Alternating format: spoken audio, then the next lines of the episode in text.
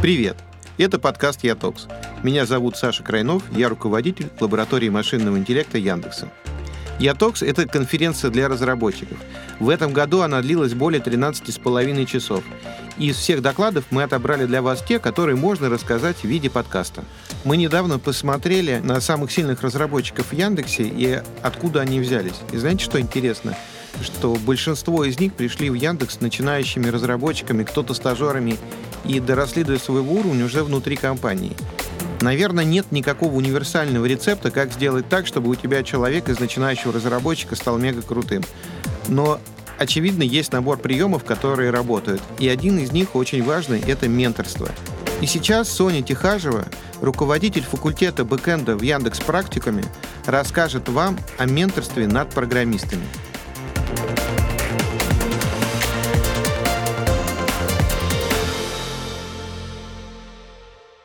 Всем привет!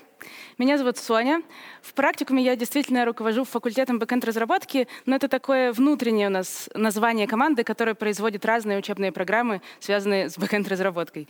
Практикум сейчас уже гораздо шире, чем просто курсы по программированию, но мы с вами останемся сегодня в рамках программирования, более того, в рамках обучения программированию с нуля. На старте мы обычно называли себя ПТУ будущего. И это потому, что к нам приходят люди, э, цель которых сменить профессию или попробовать новую профессию. Мы их берем на борт, учим до джуниорского уровня, помогаем трудоустроиться. Люди приходят из самых разных городов, и вообще очень разные ребята. Э, приходят программисты 1С, финансисты, ювелиры, повара. Мама и папа в декрете, был даже один священник. В практикуме мы уже начали строить и второй этаж обучения программированию, то есть э, обучение для джунов, для людей, которые уже успели поработать в индустрии, но почему-то не могут на текущем месте работы как-то развиваться. Э, но начиналось все с новичков. И мы, конечно, много думали о том, как их учить. И пришли к выводу, что без другого человека человека, научить человека программировать с нуля никто пока не умеет. Вы мне можете сейчас сказать, ну как же так, можно научиться программировать с Гуглом дома, просто там искать, разбираться самому. Я вам отвечу, что да, конечно, можно, но это не всем под силу. Людей, которые так умеют, мы называем когнитивные атлеты. Но так же, как и в спорте, в обучении не каждый человек может быть атлетом, и большинству нужна поддержка, компания, помощь, чтобы пройти путь до конца. Мне немножко непривычно даже перед вами сейчас выступать, потому что обычно мы рассказываем нашим потенциальным студентам, что им может дать наставник, что они могут у нас получить. А сегодня я скорее хочу вам рассказать, вам, состоявшимся разработчикам, что вы можете получить от наставничества. Э, на старте я не особенно даже верила, что к нам придут помогать наставники, программисты в том количестве, из такого количества разных компаний, из которого они пришли. Ну, казалось бы, им нечем больше заняться, что ли, после основной работы еще идти, кого-то учить, кому-то помогать. Но они пришли, и сегодня я расскажу вам истории нескольких из них. Но для начала давайте определимся с тем, что такое наставник, кто такой наставник. Э, наставник — это в первую очередь опытный специалист, задача которого — помочь студенту преодолеть сложности в обучении, стать увереннее и найти работу. Упор здесь на уверенности. Дело в том, что мы, конечно, не считаем, что можем за 9 месяцев, 10 месяцев научить человека всему. Даже за 5 лет невозможно научить человека всему. Поэтому наша задача сделать так, чтобы человек вышел от нас способным доучиваться самостоятельно, то есть немножко прокачался в этом когнитивном атлетизме. А, ну и, конечно, уверенности в профессии добавляет еще не только, когда ты учишься решать, собственно, задачи, программировать, а еще и то, что ты знаешь, куда ты идешь. Поэтому здесь очень важны пункты про то, что наставник рассказывает о своем личном опыте, о своих фейлах и вообще аргументирует то, что он говорит в профессиональном контексте. Э, из стремления к самостоятельности, к уверенности также следует то, чего наставник не делает. Э, например, он не несет ответственность за жизнь и выбор студента. Тут это очень важный пункт. Наши студенты взрослые люди. Их развитие — это их ответственность. Наставник здесь только, чтобы помочь. И именно поэтому, именно чтобы, я опять повторюсь, вырастить самостоятельного человека, важно не давать готовых ответов, а помогать скорее их искать. Многие молодые наставники, преподаватели э, срываются в то, чтобы спасать студентам, отдав, студентов, отдавать слишком много себя и, конечно, выгорают от этого. Тут надо э, где-то помочь, поддержать, может рассказать какую-то аналогичную историю из своей жизни, но не брать на себя полностью ответственность за жизнь человека. Так, ну давайте наконец перейдем к историям наших наставников. Э, очень волнительный для меня момент, потому что эти ребята, мне кажется, очень классными. Э, Андрей Горлов работал middle разработчиком несколько лет назад в медтехкомпании. По зову сердца пошел преподавать сначала школьникам, потом пришел к нам учить взрослых. Андрей говорит, что испытываешь абсолютно неповторимое ощущение, когда выходишь к школьникам, начинаешь им рассказывать про ОП или какую-то еще э, программистскую концепцию и думаешь, что вроде понятно объясняешь, а они на тебя смотрят, что, что ты несешь нам, это зачем, зачем мне это, к чему это вообще? Э, конечно, очень отрезвляющее ощущение. Тогда учишься объяснять на пальцах, как-то через кошечек, собачек, через домики, рассказываешь школьникам, что к чему, вдруг они понимают, и это огромный кайф, как для школьников, так и для преподавателя. Потом приходишь к взрослым, думаешь, ну, это же взрослые, они, наверное, поймут вот то, что школьники не поняли. Но нет, взрослые смотрят на тебя точно таким же пустым взглядом и не понимают, зачем им это нужно. Вспоминаешь, как научился объяснять школьникам, э, объясняешь взрослым, опять же, кайф и, и так далее. На самом деле с взрослыми, да и со школьниками, наверное, тоже, со временем начинаешь общаться больше как с товарищами. То есть самое сложное — довести их до того, чтобы они разговаривали на одном языке с тобой. После этого им уже гораздо проще помогать и поддерживать. Параллельно с наставничеством Андрей повысился на работе, и когда он про это рассказывал, э, очень интересно рассказал, что они общались с другими наставниками, которые работали на соседних с ним группах в практикуме. И там, например, был э, человек из Амазона, еще из каких-то компаний. И Андрей у них просто подсмотрел какие-то технические решения, что-то обсудил, что-то понял, внедрил у себя на работе. Ну и, видимо, вообще на работе был молодцом, потому что его повысили до руководителя разработки в той же компании. Ну и мой любимый пункт, конечно, про то, что Андрей запустил подкаст. Э, то есть шел однажды по улице, слушал технический подкаст от Яндекса и подумал, блин, ну про технические вещи вроде хватает уже информации, но как-то вот она не поддерживает человека, который пытается войти в новую профессию. И тогда Андрей с товарищами запустили подкаст не про технологии, но про людей вокруг технологий. Э, и там э, приглашают наших студентов, разных других э, людей, которые пытаются войти в IT или помогают людям что-то выучить. И они очень душевно там тепло разговаривают. Так. Следующий наш наставник, про которого я хочу рассказать, это Саша Хмелевский. Саша тоже работал программистом, сначала в Ульяновске, потом в Москве.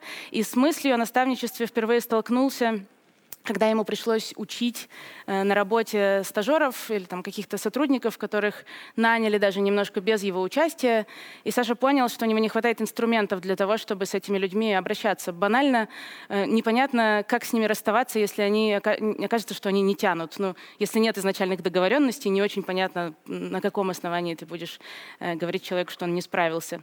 Э, спойлер, с этими ребятами Саша справился, но вот мысль о наставничестве у него засела в голове.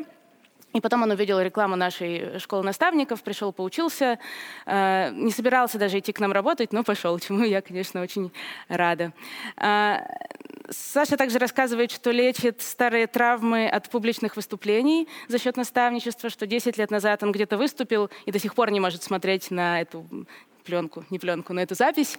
А, хотя сейчас он уже тренируется, на, проводя вебинары студентам, и стало с этим гораздо лучше, он уже может хотя бы на себя смотреть, хотя, конечно, не считает, что достиг идеала. Путь наставника — это тоже обучение. И бывают разные обстоятельства, успехи и неудачи. Но вот, на мой взгляд, Саша очень круто э, с этим справляется. И вообще, привет тебе, ты молодец. А, так, что еще нужно тут сказать? А, ну да, конечно, наставничество помогает Саше подготовиться к более менеджерской роли на работе. Он готовится руководить людьми. Э, и борется с синдромом самозванца на эту тему. Я когда с ним общалась, вообще не очень понимала, зачем ему еще учиться наставничеству. Саша выглядит как уже довольно прошаренный руководитель, но вот он говорит, что это ему помогает просто обрести э, немного больше уверенности. Дальше уже более безличные цитаты, но тоже от наших наставников. Многие повторяют то, что говорили Саша и Андрей, но вот еще добавляют, что когда кого-то учишь, что появляется какой-то налет волшебства от программирования, это вот именно то замечание, из-за которого я так э, решила назвать свой доклад про вернуть огонь в отношении с программированием. Слетает какая-то рутинность, появляется немножко магии, чувствуешь себя лучше.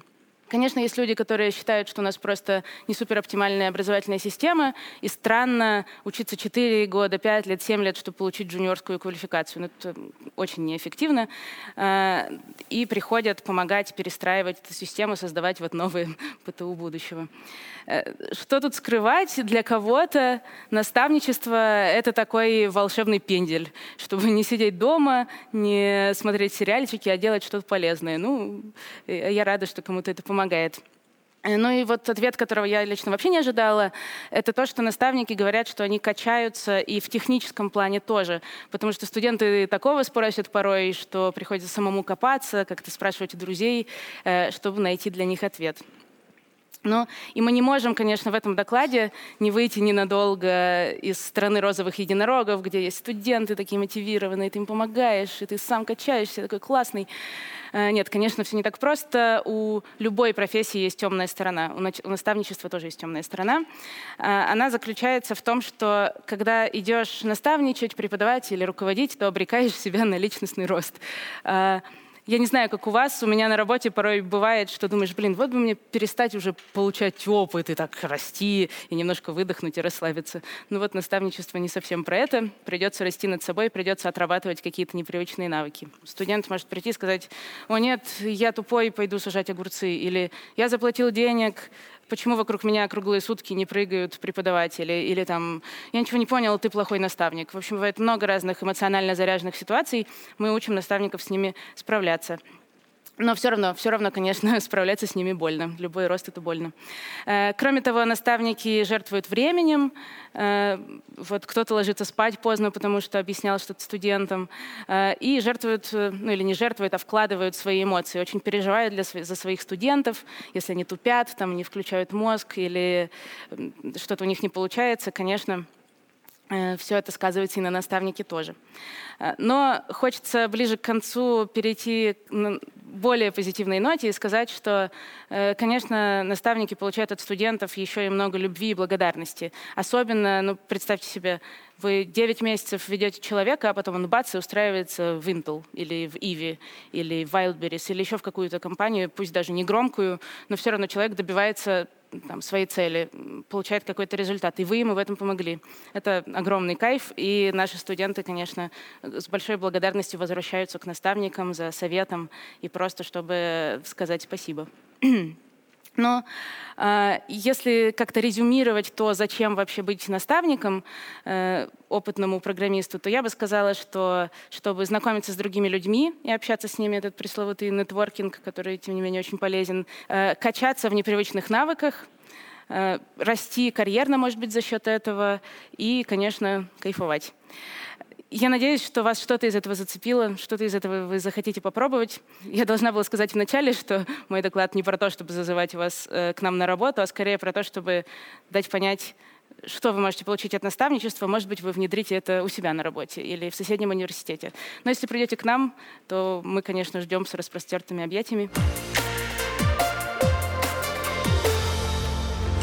Соня, большое спасибо. Это правда очень важная тема. А я вам напомню, что Ятокс — это подкаст серии докладов с конференции Яндекса. С вами был Александр Крайнов. Пока.